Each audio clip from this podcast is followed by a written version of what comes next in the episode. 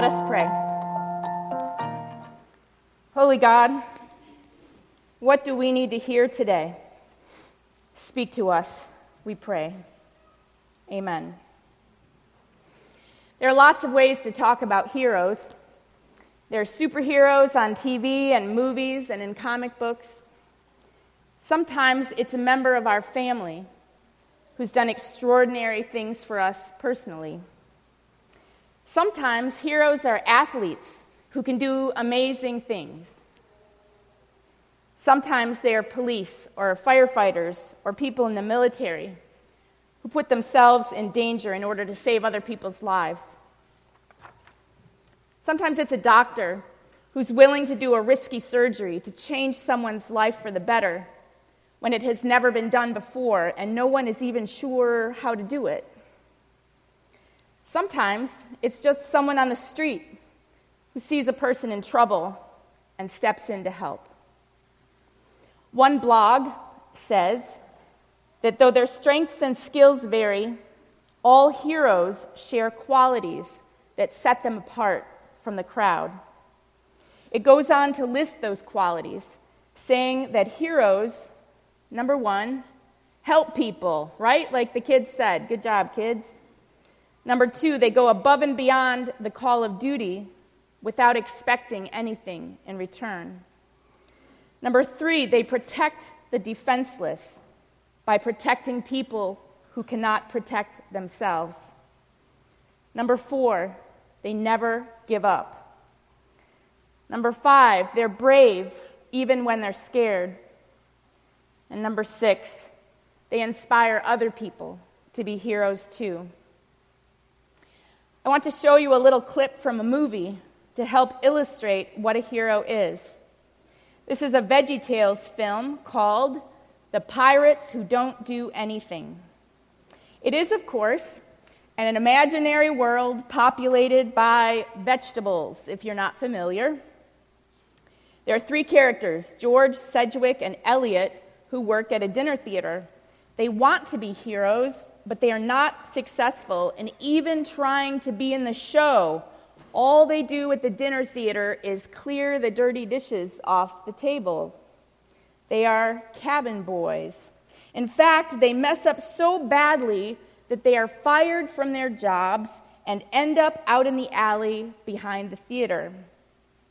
A magical device called a help seeker transports them to the kingdom of Monterria, where a pirate named Robert the Terrible has captured the prince and eventually gets the princess too. The help seeker, also referred to as the ball, was used by the king to find some heroes to save the prince and the princess. George Sedgewick and Elliot messed up badly in modern times in their own world, but even though they successfully run from or confront living cheese curls, a family of rock monsters, a giant serpent, and Robert the pirate himself, they are still a little confused by what the king says to them. Let's watch.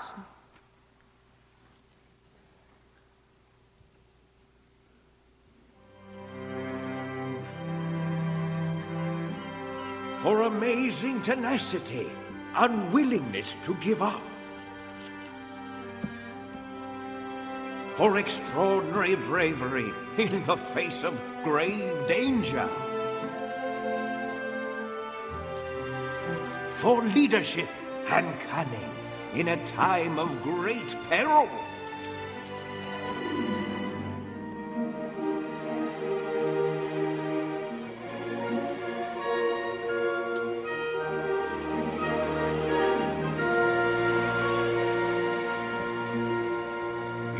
To speak. We're glad we could help. Your kids are real sweet. But the ball, it, it doesn't work right.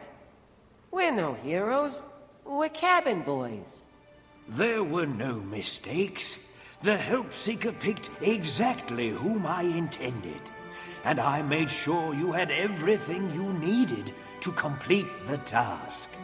The crab that showed you the way the lever that saved your friends, the donkey from above. The adventure I call you to may not be easy, but you'll never journey alone. My help is always there. When we were on the island, the boss said it was time to go home. That was a test, which you passed with flying colors.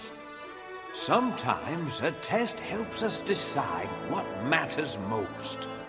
The hero isn't the strongest, or the fastest, or the smartest, or the best looking. The hero is the one who, no matter how hard, does what he knows is right. Monterria, I give you three heroes!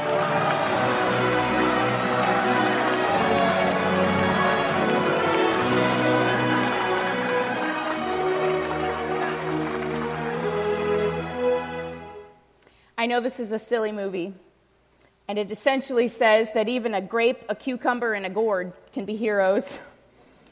But I appreciate what it says. The king represents God, who can take the gifts of each person, um, gifts that each person has been given, and use them for good. The line in the movie says, The hero isn't the strongest, or the fastest, or the smartest, or the best looking. The hero is the one who, no matter how hard, does what he or she knows is right. And beyond that, the king says, The adventure I call you to may not be easy, but you never journey alone. My help is always there.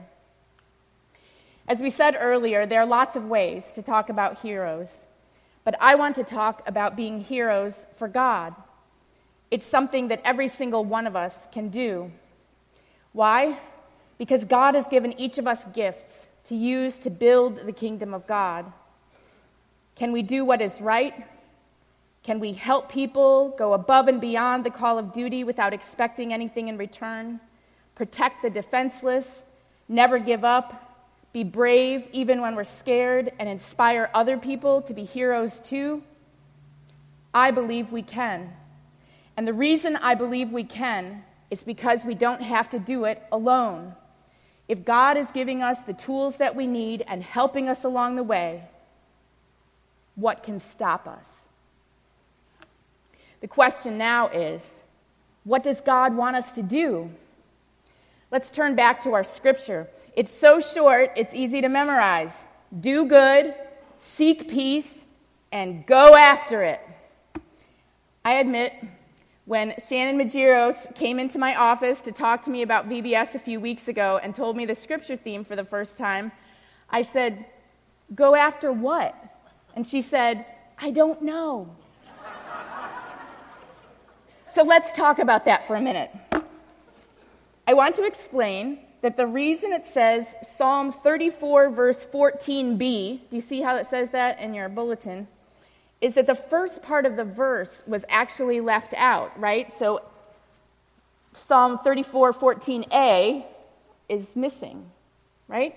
So the first part of the verse says, Turn away from evil. Maybe they left it out in order to make it short enough for kids to memorize. Or maybe they didn't want to scare people away with the word evil. But this actually reflects very clearly what our baptism ritual asks of parents baptizing a child, as well as an adult being baptized or a person joining the church. You've heard these vows many times before. We ask people, do you renounce the spiritual forces of wickedness, reject the evil powers of this world, and repent of your sin? And then the next question is Do you accept the freedom and power God gives you to resist evil, injustice, and oppression in whatever forms they present themselves? And we expect people to say yes. We acknowledge that there is evil in the world, as well as injustice and oppression. And God gives us not only freedom, but power to resist it. Doesn't that just make you feel a little bit like a superhero? Right? The next line in our Bible verse is do good. Is that just for ourselves? I don't think so. God teaches us to love God and love our neighbor. So, doing good means building the kingdom of God. Doing good means helping the people around us. That means helping hungry people get fed and helping people get clothes who need them and people who need housing to get it. That's hero making stuff. The next line says to seek peace. Hmm. What do you think that means? I mean, seeking peace for ourselves is meaningful, right? To me, that means uh, taking time away from the busyness of life and being in the presence of God, right? but seeking peace in the world and for other people is a much bigger task. When I was in high school, I had the privilege of attending a national United Methodist youth rally. One of the speakers there talked about peace with justice. It was the first time I had heard the term, but it has stuck with me to this day. It means that you can't have peace without justice. People can be living without violence or fighting so that it may have the appearance of peace. But if that is kept by a ruthless dictator who doesn't even allow hungry people to cry out for bread, then it isn't really peace. If peace is kept by one group suffering while another group is allowed to enjoy all of the wealth and privilege in society, then that isn't really peace.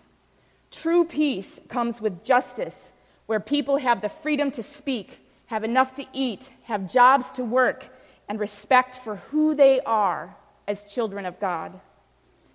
Peace with justice is moving on toward the kingdom of God, wouldn't you say? And the last bit of our scripture verse says, Go after it. I think this means that we are not supposed to just sit around and think about peace. We're not supposed to just sit around and talk about justice.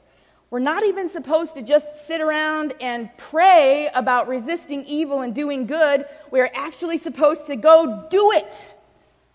Go after it. It sounds like something a person is moving toward, or even the superhero pose, right?